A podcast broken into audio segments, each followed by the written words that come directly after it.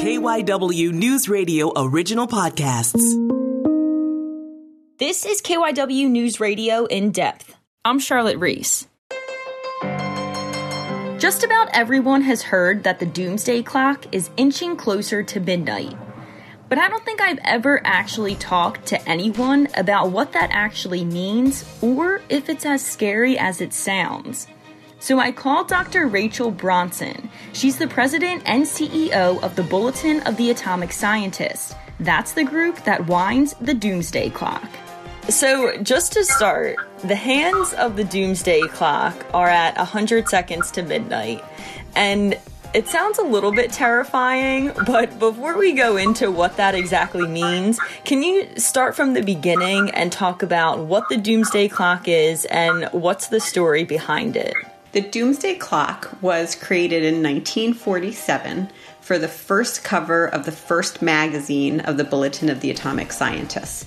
So, the Bulletin of the Atomic Scientists had been created two years before in 1945 as a bulletin, hence our name, a six page black and white bulletin created by Manhattan Project scientists out of the University of Chicago who were very worried about this new technology for atomic weapons and that it would change warfare as we knew it and very quickly had the potential to end human civilization as we knew it. And they knew this firsthand because they were the scientists who worked on it. Many of them were immigrants from Europe, so they understood the connection between politics and science and how science can be used for good or for evil. And so they were very concerned that uh, we figure out how to control this new technology to help advance humanity and not undermine it. So, just a few months after the dropping of the bombs on Hiroshima and Nagasaki, which was in August of 1945, uh, they created the first bulletin in December of 1945. It became very popular. They were really focused on engaging the public because of the importance of public engagement for political action. And in 1947, they turned it into a magazine with wider distribution. One of the scientists, a man named Alexander Langsdorf, his wife was Martyl Langsdorf, who was an oil landscape painter, and he turned to her for the first cover.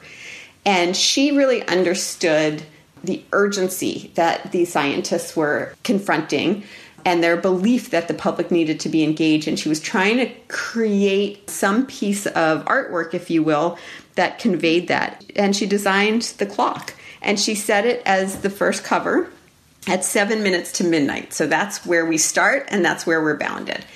Two years later, when the Soviets tested their first atomic weapon, the editor of the bulletin moved the hands of the clock forward to five minutes to midnight to convey just how dangerous this was. And then in 1953, after the US and the Soviets had both tested hydrogen bombs, he moved it again to three minutes to midnight, which is the closest it had been up until we arrived there just a few years ago. It's been moved back and forth, so it moves away from midnight and towards midnight based on, at first, the editor of the Bulletin Atomic Scientists and now the Science and Security Board that sets it.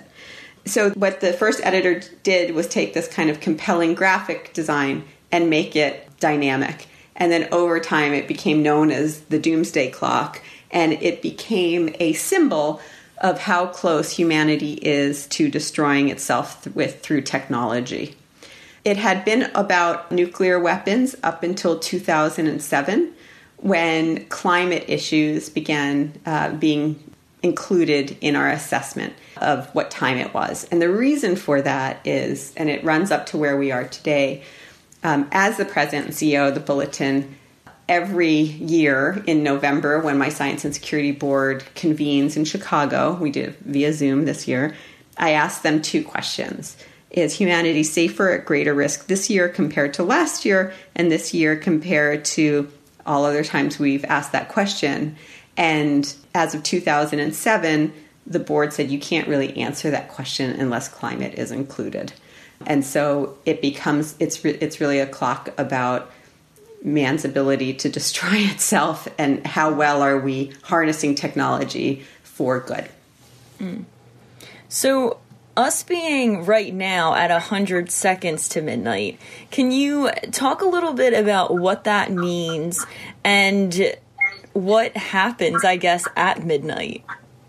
When the clock was first created, midnight meant a nuclear exchange uh, and a strategic exchange that uh, that really ended uh, life on Earth as we know it. So it was pretty clear about what midnight m- means or meant. When we add climate into it, it becomes a l- more confusing, right? Because some of some of the scientists think like we're you know we're probably past midnight in the sense that things that we need to be doing now. Uh, uh, we need to be doing now because we're going to feel the effects of it in 50 years. So we talk a lot about that, how um, adding climate and some of these other issues is um, is a little bit more complicated, which it is, um, and it is a, a, bit about apples and oranges, and so we acknowledge that. Um, but it really becomes this question of is is humanity safer or at greater risk? And so, in which case, you really do have to include these other technologies. Um, so, what happened is a great question, and it really speaks to the need for a lot of attention on these big existential issues like climate and nuclear risk, which is on the nuclear side, we had moved it back to 17 minutes to midnight in 1991. It was kind of the heyday of arms control agreements. You had the uh, collapse of the Soviet Union. You had both the US and the Soviets agreeing to reduce their arsenals. You had decisions put in place to make it a lot harder to use those nuclear weapons, and the commitment by leaders, Gorbachev and Reagan at the time, that a nuclear war could never be won and must never be fought moving that far back to 17 minutes to midnight. And then slowly, really, since the 2000s, it's been moving uh, steadily closer. So the last major arms control agreement between the US and the Russians was in 2010 when uh, we started New START. And that was, I think we were about 10 minutes to midnight at that point, or and then we moved it back a little bit. But since 2010, we've steadily been moving it forward. And why? There's uh, several key reasons we've been moving it closer. On the nuclear side, the complete deterioration in U.S. Russian relations. These are two countries that still control 90% of the world's nuclear arsenals. And when relations deteriorate as desperately and cataclysmically as they are now, it's a very, very dangerous environment. The second reason on the nuclear side we moved it, we've been moving it steadily closer to midnight is because every major nuclear state on the globe is investing in their nuclear arsenals. So the U.S. is in the process of investing somewhere between 1.3 and 1.8 trillion dollars over the next 30 years in, new, in a new nuclear arsenal. The Russians have just completed their investments in it. The Chinese are investing in it. The Pakistanis have the fastest growing nuclear arsenal in the planet, and the Israelis are trying to figure out how to maintain their nuclear reactors as well. So you're seeing huge investments going into every major nuclear country, you just have to look at what North Korea is doing as well, um, add to that mix. In addition to that, uh, if you look at doctrines, increasingly every major nuclear country is beginning to operate as if um, using nuclear weapons is more likely. We are far away from that Gorbachev Reagan statement that I said earlier, where if you look at the US posture, you look at the Russian posture, you look at others, and Pakistani posture, their nuclear weapons are becoming more like more usable rather than less, both in our, our investments and our policies. So that's a few things on the nuclear side that we've been looking at. On the climate side, what we've been looking at is the lack of international urgency and response to the climate situation as it becomes increasingly necessary that we take urgent actions. So when we had the Paris Agreement, we called that out as a bright spot, but um, it hadn't been implemented. And of course, we know the US walked away from it. So we try to call it bright spots when we see it, but on the climate side, the lack of international coordination around an urgent threat is something we've been really concerned about. Right. And as you said, you just said like, it hasn't changed. So, how often does the clock change? Does it always have to change? What's kind of the calculation to know what time exactly it is? It's really a, judge, a judgment of leading experts who work in day in and day out in the areas of nuclear risk, climate change, and new disruptive technologies. And it's a very simple kind of answer, right? Which is, is humanity safer or at greater risk? And they have to answer, it's the same, it's gotten worse, or it's gotten better. Right? And so, and then, and that's like which direct do you keep the clock where it is or do you move it forward or back? And then what are we trying to say with this time?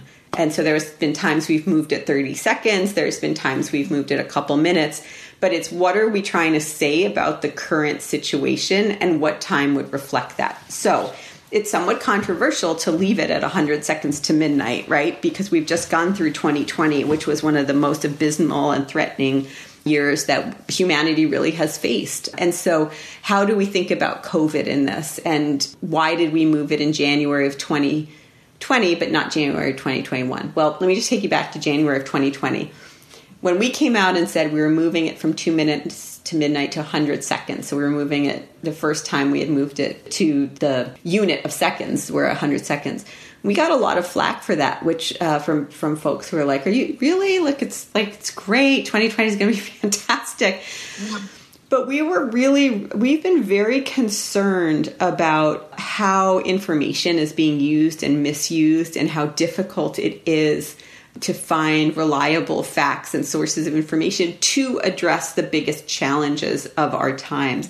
And the willful use of politicians of false information to advance their agendas, which we called at the time a threat multiplier. It made it ever harder to deal with the big issues of nuclear risk and climate change and all the threats we were facing, and also the denigration of science and expertise.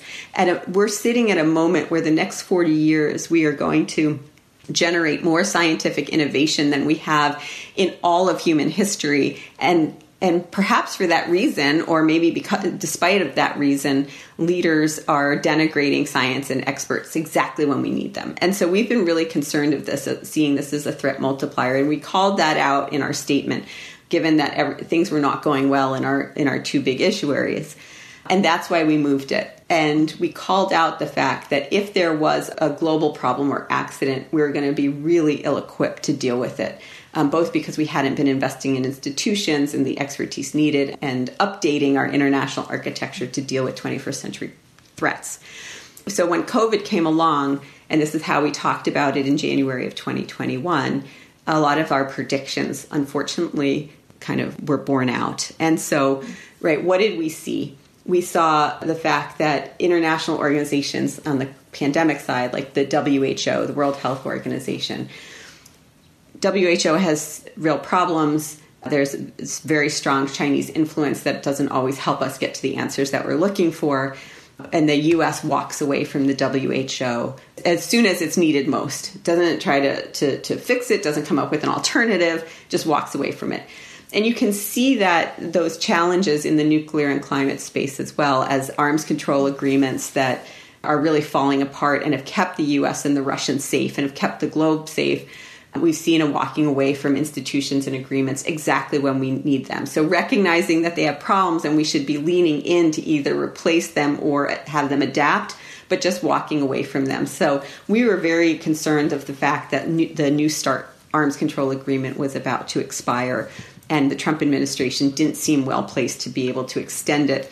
Biden administration did extend it, and that was something that we celebrated. But it's just an example of kind of a global architecture that's aging that it was built in the right after World War II and a lot of new investments need to be made and we don't see that same kind of commitment being made.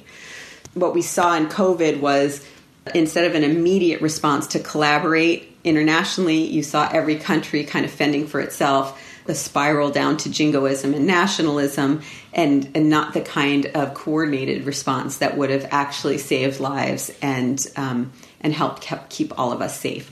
So there's like there's no reason in these other areas to believe that we would be able to keep ourselves safe if we faced a similar kind of emergency. And there's a lot of things we were worried about that COVID bore out that should lead us to believe that in some, some of these other areas like climate and nuclear issues that we have a lot of work to do to kind of keep us safe. There's lessons in there too of of things we can do, but that's where we are. So we we really do believe we're in a very very dangerous time, and there's there's policies we could put in place to make us safer, and that's in part what we're trying to sound the alarm about. Obviously, there's so much going on, as you said, pandemic, but you guys are focused on atomic and climate change. But what are you focusing on kind of looking ahead, what are some things, and you mentioned a few, but uh, are there three, a couple, maybe specific things that the bulletin's really looking for to uh, get us maybe a little bit further away from midnight again?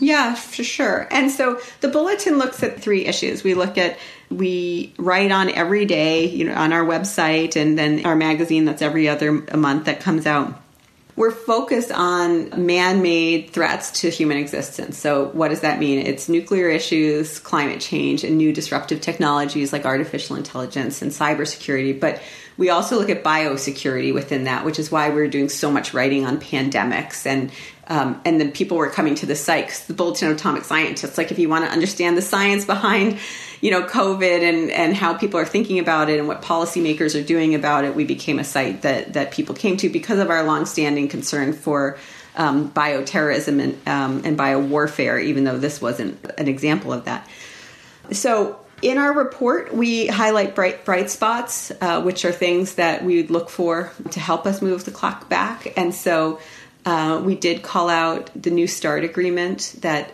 if the U.S. and the uh, Russians could extend New START, we believe that that would make us safer. If we could find ways to have strategic dialogues with the Russians and Chinese, especially with the Russians that have been really put on hold because of everything we know with the elections and everything like that, that would make us safer, even though we have real problems with them in this other space maybe it's on nuclear issues we can find a, play, a, a, way to at least try to keep that that part of the relationship safe there's things in the US that we can do. We think there's a lot of money being wasted in terms of how we're investing in our new nuclear arsenal. And on our site, we have a great piece by Elisabeth Eaves on Does America Need a $100 billion missile? Whereas, um, ter- if you think about what's keeping us safe or not right now, if more investment in vaccines and pandemic response and all of the, the kind of domestic issues that we know need funding that, that are starved for resources. And yet we're overspending not even overspending on our military overspending on our nuclear arsenal in a way that is not keeping us safe and in fact is, is putting us at greater risk. It's a terrible investment at the levels at which we're investing. And so more attention to what should our strategy be in 20 our nuclear strategy be in 2021 and into 2030 do we really need to be building as if the cold war was happening or can we build more smartly for the 21st century? What kind of technology should we be investing in? So we kind of do some suggestions there in terms of you know we should be asking these kinds of questions. In the climate space, a bright spot was we did believe there'd be a return to the Paris climate agreements and commitments. That's n- nowhere near enough of of what's needed, but at least getting back into that process and trying to ramp up commitments rather than walking away from them is something we think will be very helpful to us. And then we would like to see more investments in pandemic responses. Our public health officials on our board have long been saying we know that pandemics, they're not going to be once a century. Just the way that we're living, how easily we travel, the fact with climate change is putting us into contact with nature in new ways, that this transfer from animals to people will be more likely and will spread and COVID, as deadly as it was, and we will recover from COVID in terms of finding vaccines and everything, but it's a starter pandemic. You know, this wasn't as deadly as smallpox, uh, which killed, I think it was, had like a, it was almost a 50% mortality rate. So there's things that we can learn from this and investments we can make, but those are the kinds of things that we're outlining that would help us turn back the clock. I have seen you call the clock a metaphor in other interviews that you've done.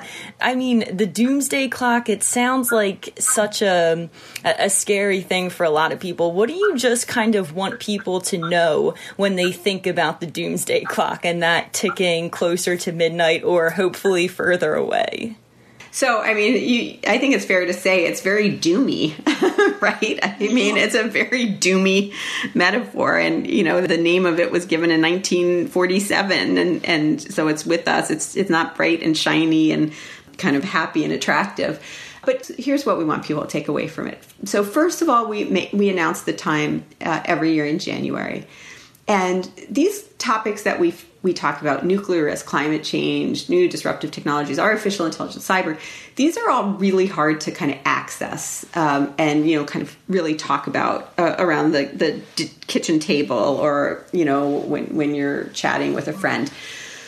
But to the extent to which, when we set it, people stop and say, like, oh, you know, it's been set, it's closer to midnight. And do you agree or disagree with us? If you were setting the clock, what would go into those calculations? Why would you set it closer or farther away? What else should we be? All of those are really important questions to engage all of us and on these issues that are so hard to talk about. It just gives entrance into this conversation.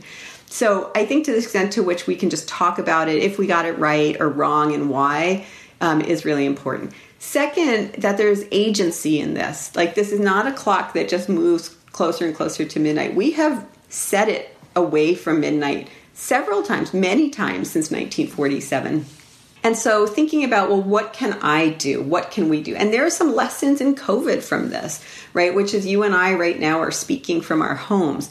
Those are things individuals can do to stop the spread. We wear masks when we go out. That stops the spread. So there are things, even in a global pandemic, that individuals can do. And there's things on the climate side that individuals can do. We can, you know, turn lights off and, and recycle, but we can also retrofit our homes. We can make our homes less leaky. And things like that, we can choose different kinds of cars. There's things that individuals can do. We can ask our political leaders about it. We can make investments. There's a lot that individuals can do. On the nuclear space, it's harder. But even in the nuclear space, just getting educated on these issues, asking your political leaders or asking your community leaders what they're doing. So, this piece that I just mentioned on our site by Elisabeth Eve, she talks about the nuclear facilities throughout the kind of Rocky Mountain states. Well, everybody living there has political leaders who are accepting huge amounts of money to put the uh, nuclear silos and facilities in their home states, and they have a lot that they can ask. Um, and in other parts of the country, there's a lot of legacy of nuclear waste that still requires a lot of attention. So, there's a lot of things individuals can do and individuals have agency and we hope they take that away in terms of what can i do to turn back the clock like what's my piece of that to turn back the hands of the doomsday clock so we do scare people with it and i've gotten i get letters every year like really angry letters you're just scaring me and i don't need this you know and why and and i get those. But i also get letters um, from people who say you know it really does feel very dangerous to me and thanks for acknowledging that i'm not like crazy in terms of how concerned I am by some of these issues, and then providing a place where they can go to learn more about these issues as well as go to other places that are working on these. And we can always help people find resources that they're looking for. So we hope for like all of that with the with the clock.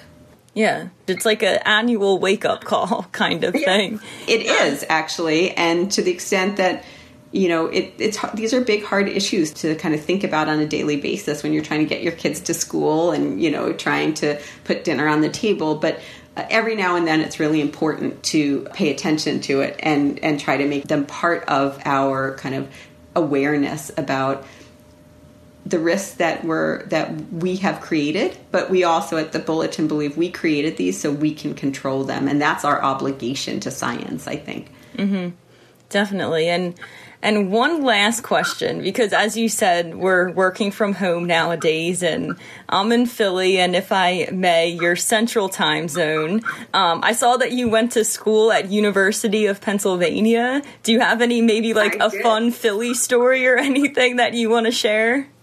Um, I'm, I went to Penn. I'm a big fan of Penn. Uh, my college boyfriend was at Drexel. I'm a big fan of Drexel, and uh, I um, I miss it, and it's uh, I love going back, and I have family who's still there. So. That's it for this episode of KYW News Radio in depth. You can listen and subscribe to the podcast on the radio.com app or wherever you listen to your favorite shows. I'm Charlotte Reese, and we'll have another episode out soon.